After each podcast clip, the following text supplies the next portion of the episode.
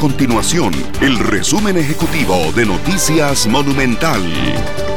Hola, mi nombre es Fernando Muñoz y estas son las informaciones más importantes del día en Noticias Monumental. El Ministerio de Salud de Costa Rica registró hasta este martes 705 casos confirmados por COVID-19, con un rango de edad de los pacientes de 1 a 87 años. Las personas contagiadas pertenecen a 60 cantones del territorio nacional. El nuevo cantón que se sumó en las últimas 24 horas fue a Bangares.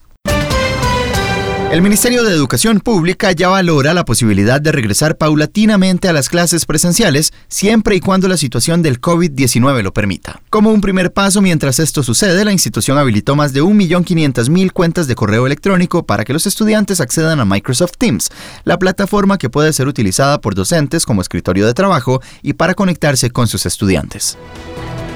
Estas y otras informaciones las puede encontrar en nuestro sitio web www.monumental.co.cr. Nuestro compromiso es mantener a Costa Rica informada. Esto fue el resumen ejecutivo de Noticias Monumental.